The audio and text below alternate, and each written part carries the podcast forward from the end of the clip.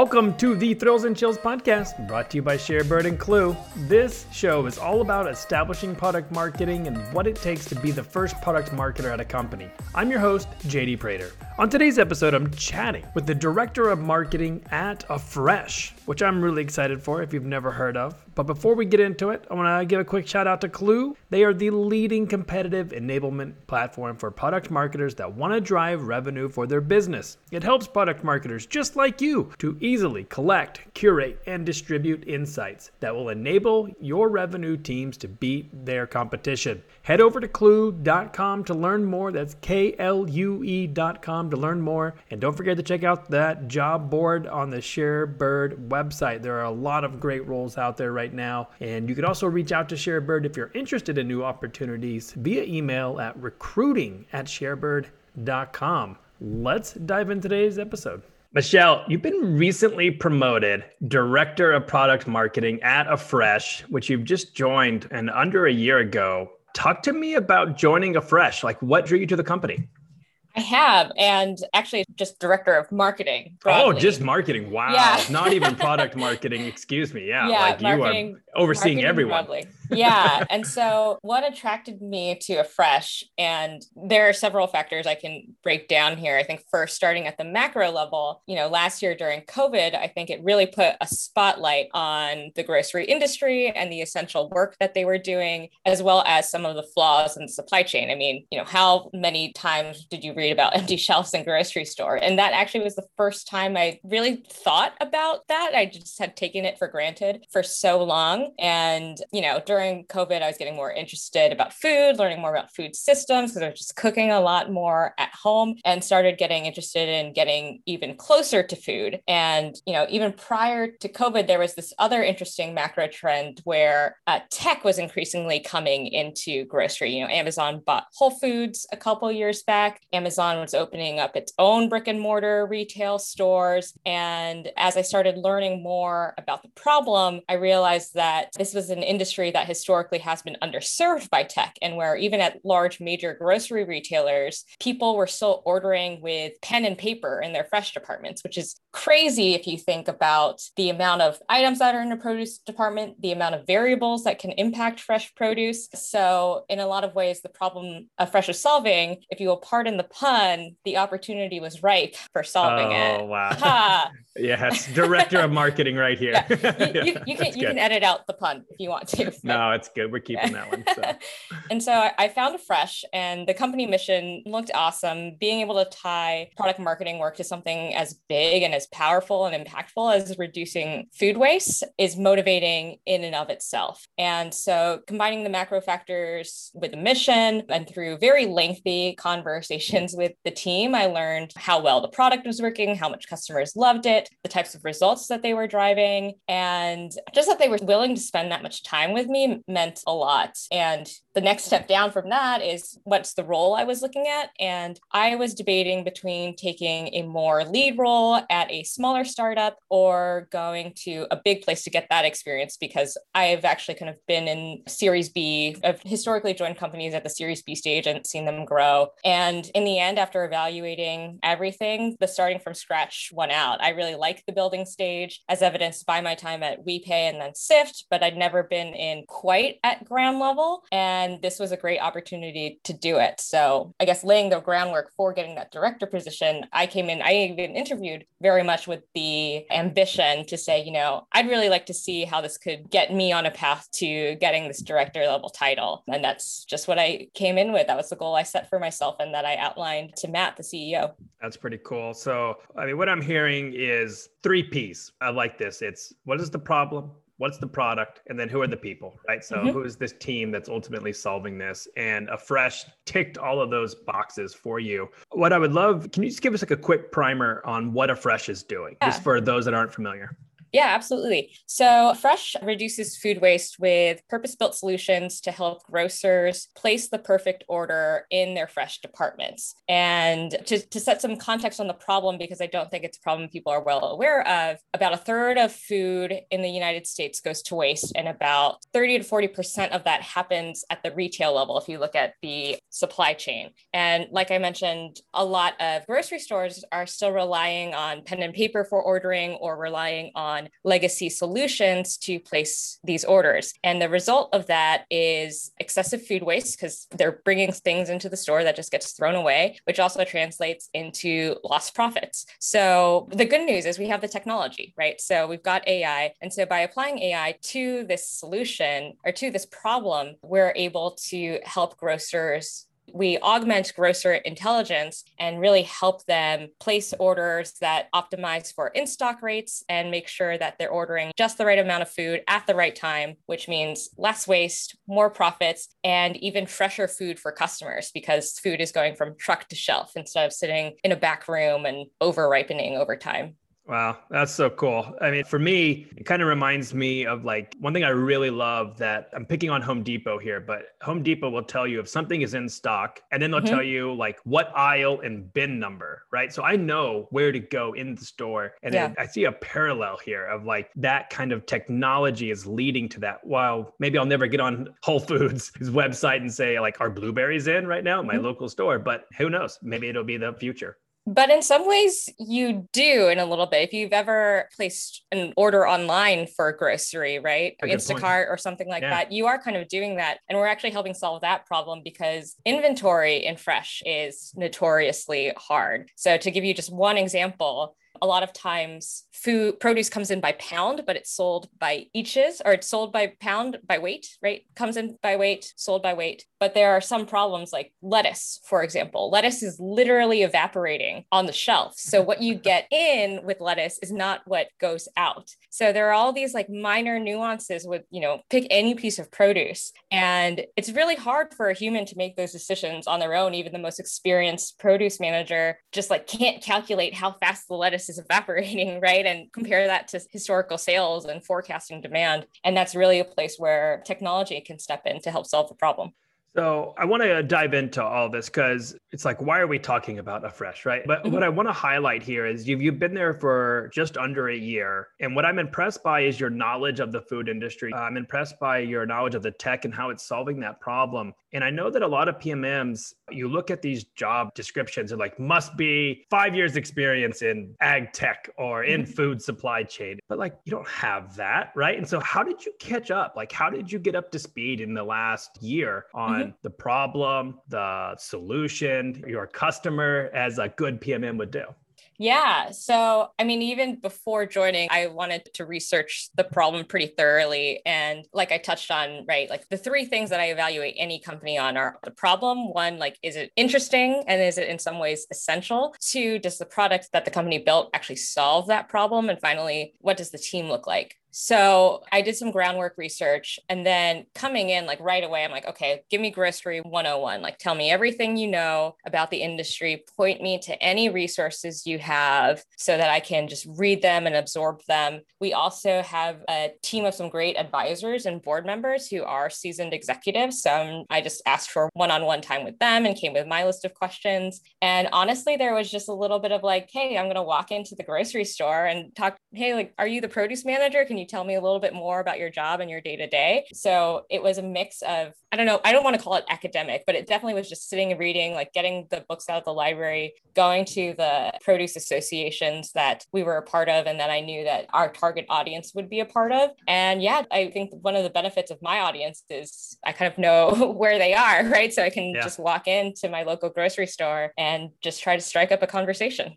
That's really cool. I think it's just something that we get a lot, right? As a product marketing manager and you know, you coming in as a lead. So whenever you're coming in, right? what were some of the groundwork things that you were working on? What were some of mm-hmm. those first challenges that you were like outside of knowledge, which you've tackled? I think that's a great one that we can kind of tick off. What were some of those other foundational elements that you put into place?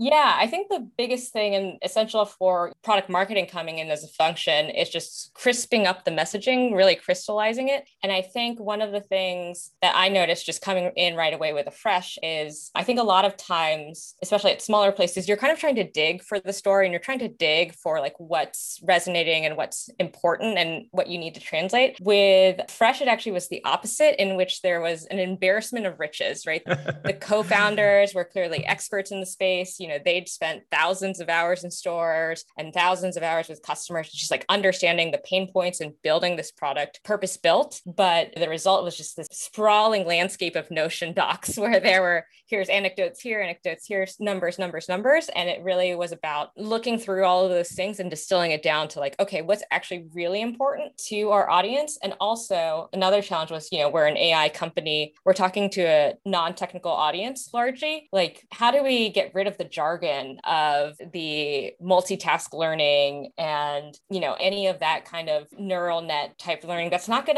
to matter to our grocery customers at the end of the day and they look at the website and will not even know what that means. All we need to tell them is we can drive results and we can solve a ton of these problems. We can solve that lettuce problem for you right that you've been trying to solve for 30 years. So cracking that code i think was an essential piece of foundational work coming in I know so many times you come in as the first PMM and you can almost tell that they've taken their like investor deck and made that the website, mm-hmm. you know, and you're like AI this, you got your neural networks, right? You, oh, you know, yeah. ML here, we're solving the, and you're like, but like, what do you do? Right yeah. you know and so i'm so glad that you took two things that i took away like the organization. A lot of times it is there right? Uh, a lot of the foundational knowledge they're doing customer research they have the insights it's pulling it from sales pulling it from cs maybe and then combining it distilling it i really like that and then crisping up that message. How long do you think it was before you crisped up that message? Did you have the blessing to go and do so? Was it a challenge or a fight you know to ultimately get it accomplished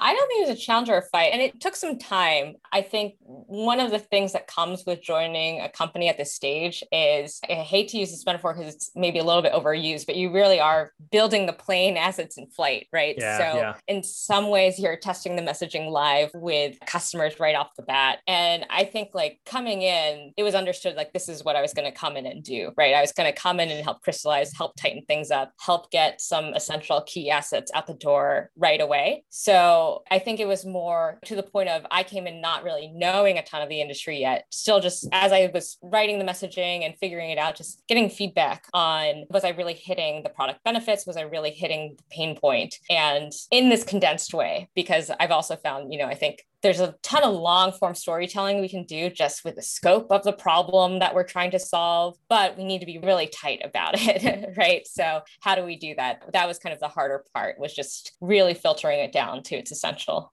Yeah, this is one of my favorite exercises too, as a newbie coming in, because I like it because it forces me to meet with a lot of different teams. It forces me to go and like meet with customers, get mm-hmm. their feedback. And so you're kind of socializing yourself, but you're also meeting other teams. You're getting their feedback. So now they're feeling heard and as they should be, right? And then you're ultimately able to then kind of package it, bundle it up, and say, here you go. This is what we're going to test out. What do you think? And then it's always evolving, right? I mean, messaging mm-hmm. is like never done. That's like, I want to dispel that myth right now. it's like messaging will continue to be iterated on till the end of time because, you know, the problem changes or the tech has shifted. And I just want that to be out there. But I'm interested because we talked about how you kind of ramped up some of the first things that you tackled here, but I want to jump back even further and say, like, how did you know that you were ready to jump into this role to be, you know, at the time you came in as a lead role, knowing mm-hmm. that, hey, I want to be director, which we're going to get into right after this, right? So, how do you know you're ready to jump? Right? You know, it's always kind of tricky to because you were five and a half years at Sift, which is, you know, that's like digital trust and safety mm-hmm. to a food company is a PM lead. Yeah. So, how did I know? I mean, it was more a feeling than anything yeah, else. I yeah. You know, I was at Sift for five and a half years and I started there as a customer success rep and moved over to the PMM side. So I'd worn a few different, worn a few different hats there. And I think I was just ready for the next move. And the jump from Sift to Afresh, even though on the surface, like jumping from fraud prevention to grocery supply chain, it actually wasn't that much of a jump because the technology was similar. Both are AI powered solutions that are, you know, applying the ability of AI to look at data at scale to solve really hard problems and help humans solve those problems. And there's even a similar story thread. If you look at the fraud prevention landscape, there are a ton of legacy solutions where they're using rules based. So if a credit card, if an IP is in Nigeria, right, block the transaction. And there are a ton of problems with that, which is why you bring in AI. And similarly here, right, you have the grocers using pen and paper, and now we transform it to technology. So they're both kind of stories of transformation and disruption, if you will.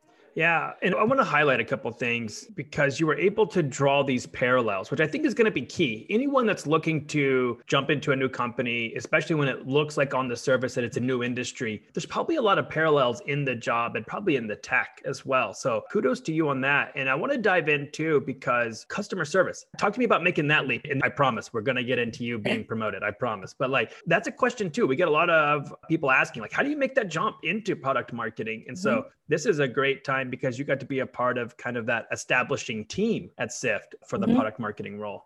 Yeah, yeah. I actually will take it back a step to my WePay experiences because it's relevant to the build up to PMMing at Sift. So, you know, one of my very first jobs was actually as a risk analyst at WePay, which is payments company now acquired by Chase Paymentech. And so I was on the front lines. I was the one looking at fraudulent transactions and making those decisions and using the legacy rules based system. So I really understood the pain point of the fraud analyst and the fraud manager as they tried to do their job. And I actually found Sift because someone suggested, hey, maybe you should use Sift at WePay. And I said, huh, I'm going to apply for a job here. and, uh, and actually, like, you know, just the experience of that front line translated really well into customer success because I understood the pain point super well. And whenever I talked to customers, it was clear that I knew what I was talking about. And then it was just a matter of learning how Sift the product applied to their pain point. And then, you know, the transition from customer success to PMM, at that point, I knew the problem super well. I knew the customer base super well. And then there were just kind of adjacent marketing skill sets to acquire transitioning into the PMM role. And the head of marketing at Sift at the time recognized the fact that I had two of the three yeah. and took the risk. And here we are. That's so key. And I think if you're out there listening and you're maybe you're not in product marketing, you want to get into product marketing, that's how you do it, right? Again, I understand the problem or I understand the customer really well. I found that some of the best CS people make great product marketers because they do understand that customer and problem so well. And then at times they even understand the tech because they're having to answer all these questions about it or the issues that arise or they're finding bugs because realistically they're probably a power user of your product. And so feel free to come on over on the CS side, come on over to the marketing side. Happy to welcome you over. Just make sure you can translate those skills over. So now you're a PM product marketing lead at Afresh. Let's catch mm-hmm. everyone up. And you've recently been promoted to director. So this is probably another chasm, right? So the first chasm is how do I get into product marketing? Now you've got you maybe you've worked your way up, maybe you're associate to a manager to a senior product marketing manager, you're mm-hmm. the lead director. Oh my gosh. So talk to me about that build up and how you were able to make that case or what you had to show to get that promotion. Yeah. I mean, like I said, I think just setting the groundwork of when I first came in, like, this is my goal, you know, and, and having the conversations really early of if this is my goal, what do you need to see for me to have trust in me to give me the title that I'm searching for? So I had those conversations right away and tried to make them as candid as possible with my boss. And I think also there's just a forcing function of the reality of the situation. I came into Afresh, not just as the first product marketing hire, but the first marketing hire, period. Right. So it actually gave me the opportunity to showcase the fact that clearly I have a mastery of product marketing, but I also am capable of managing all these other adjacent marketing functions to help elevate the brand, help get our message out there. And I was capable of, of doing those things and outlining the strategy and my own vision for how I saw the marketing team growing and developing. You know, I think that's probably another critical thing I learned early in my career is gaining those adjacent skill sets is critical. And I think my experience at previous startups was great because I had seen marketing teams get built from the ground up and seen how they grew and expanded and just learned really well what those other teams were doing. That said, I don't know everything. So, you know, I actually asked for a lot of help. I have mentors that I talk to who are product marketers who became directors of marketing overall. I've got a mentor who's been strictly on the growth track, right? So I mm. think there's definitely a lot of, you know, needing to ask questions and being vulnerable and admitting you don't know everything and you're not supposed to, but where do you get the help when you need it? And how do you know how to hire the right people to complement your skill sets? Yeah, I think that one is definitely key when it comes to hiring. Is complementing of yours. I saw one was, you know, you should be giving up skills, right? Giving up tasks. And that's always a hard thing to do when you're the first person, you've established it, you're running everything, and now you're having to share your Legos, right? You're like, mm-hmm. ah, but it's my Lego. Like, this is what I do. This is how I built it. You know, this is my wall. And so I wanted to ask you around moving into overall marketing, right? Mm-hmm. So I know that this is a full podcast on product marketing, but talk to me about choosing to be director of marketing rather than maybe just funneling and focusing on the director of product marketing, for example.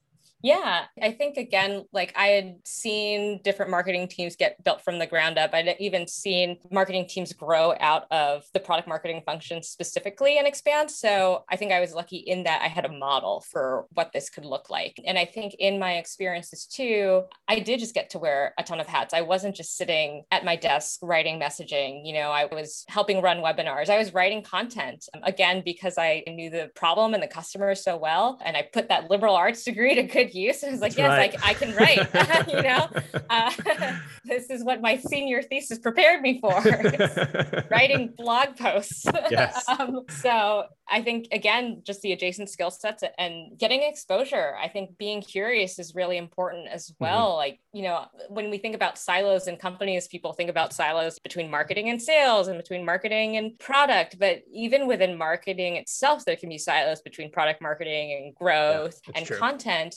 And I think it's just super important to be aware that that can happen and break those down and make connections and understand how the other functions do their job because ultimately it'll help you do your job better too. And then you acquire these other marketing skills that can be applicable later on in your career.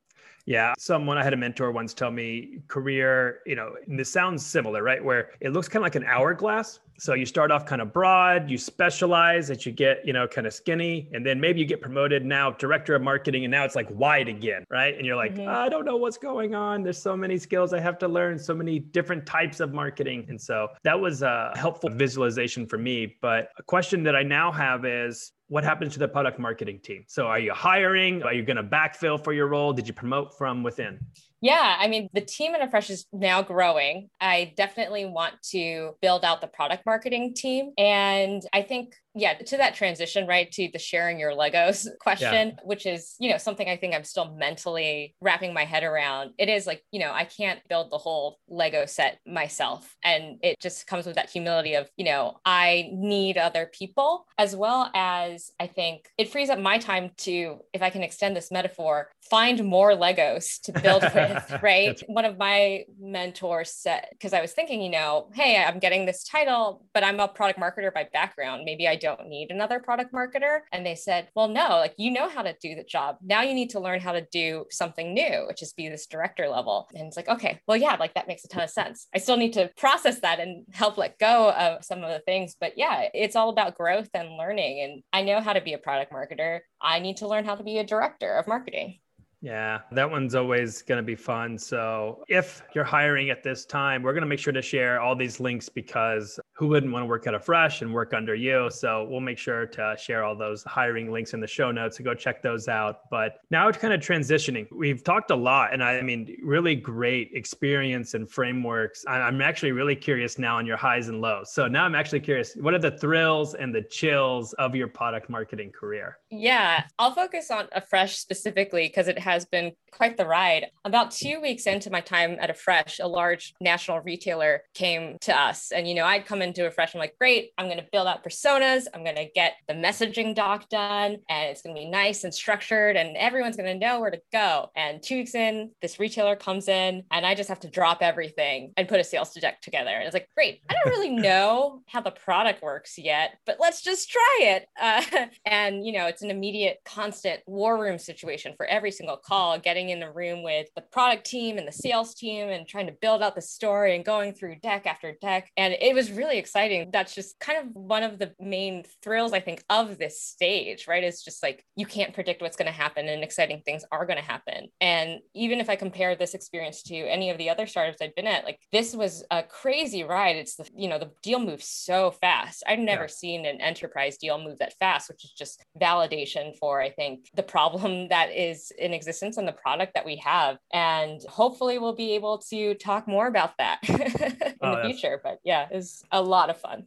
Yeah, that one's pretty cool too. And one thing I definitely want to hit on too is, you know, we talk about these early stage product marketers, you know, establishing it, and it's really being comfortable being uncomfortable. It's thriving in the chaos. And you're two weeks in, and it's like, what? You want me to do, you know, oh, so you want me to put together a sale? Okay. I'm working on this though, right? You know, it's like you had this mm-hmm. idea of what you should be doing, what you should be working on, which we've talked about in earlier episodes, like a 30, 60, 90. And sometimes that just gets thrown aside and you oh, have oh, yeah. to be okay with that. And if you're the type of person that's not okay or that might frustrate you, probably not the time for you to be the first marketer at a company. So yeah. let's transition some of those chills. Yeah, I mean, if I can use that deal experience again, I mean, I think it was kind of an interesting just microcosm of that early PMM experience because it was so early, because everything was so new. We were testing everything live, and you know, not every messaging point resonated, and that was always chilling when we ended a call. And it's like, also, you know, you're on Zoom, and it's really hard to gauge reaction yeah. to messaging, yes, especially if the cameras are just off. It's like I don't even know. I couldn't see them nodding, I couldn't see them smiling. I just saw like you know the letter J, right? Yeah, like I don't yeah, I don't yeah, know what they're thinking. And that's kind of hard and scary because even just coming in, you know, theoretically, my greatest skill is doing this, but you know, am I proving that I am good at this when I can't even read the reaction in the room? So that was always kind of chilling. And you know, sometimes we got negative feedback on the deal and it's like this is just such high stakes, didn't want to mess it up. But you know, I think that's just kind of the roller coaster you're on. Yeah. And I think it also highlights that it's never done, right? I mean, we talked about messaging being done. I mean, neither is the pitch deck. I think once you get the narrative down, you know, definitely stick with it, try to, you know, really fine tune it. But like that pitch deck, I mean, I don't know how many I went through you know, I'm thinking at like my time at Quora. I know we were trying to build out this ads, right? And it's like, mm-hmm. what story is going to resonate with advertisers, right? And yeah. we eventually got there, but I mean, it took time. Yeah. And so, one thing I wanted to say too, I know you didn't mention it, but I'm going to call it out as a thrill getting promoted within a year at a startup. And I think that's something that's also key because that's much more difficult at a bigger company. Uh, yeah. It's going to take a lot longer for maybe they only do it once a year performance reviews and especially that director level role. So again, kudos to you and I'm sure that that's got to be a highlight. Thank you. Yes, definitely. I think I'm still in the middle of that thrill since it's so new, but I'm very excited about that as well. Well, Michelle, thanks so much for coming on, talking to us about Fresh, your time there, what you ultimately tackled, and some of those challenges, problems that you took on, and some of those thrills and chills that wraps up today's episode of Thrills and Chills. And again, thank you, Klue, for being a sponsor of this show because with Klue, you can build and deliver battle cards to help sales close more deals. Stay on top of your competitors' strategies and measure your competitive program's impact to the bottom line. Don't just compete, compete to win with Klue. And special thanks again to ShareBird for making this podcast possible. We'll see you all next Thursday.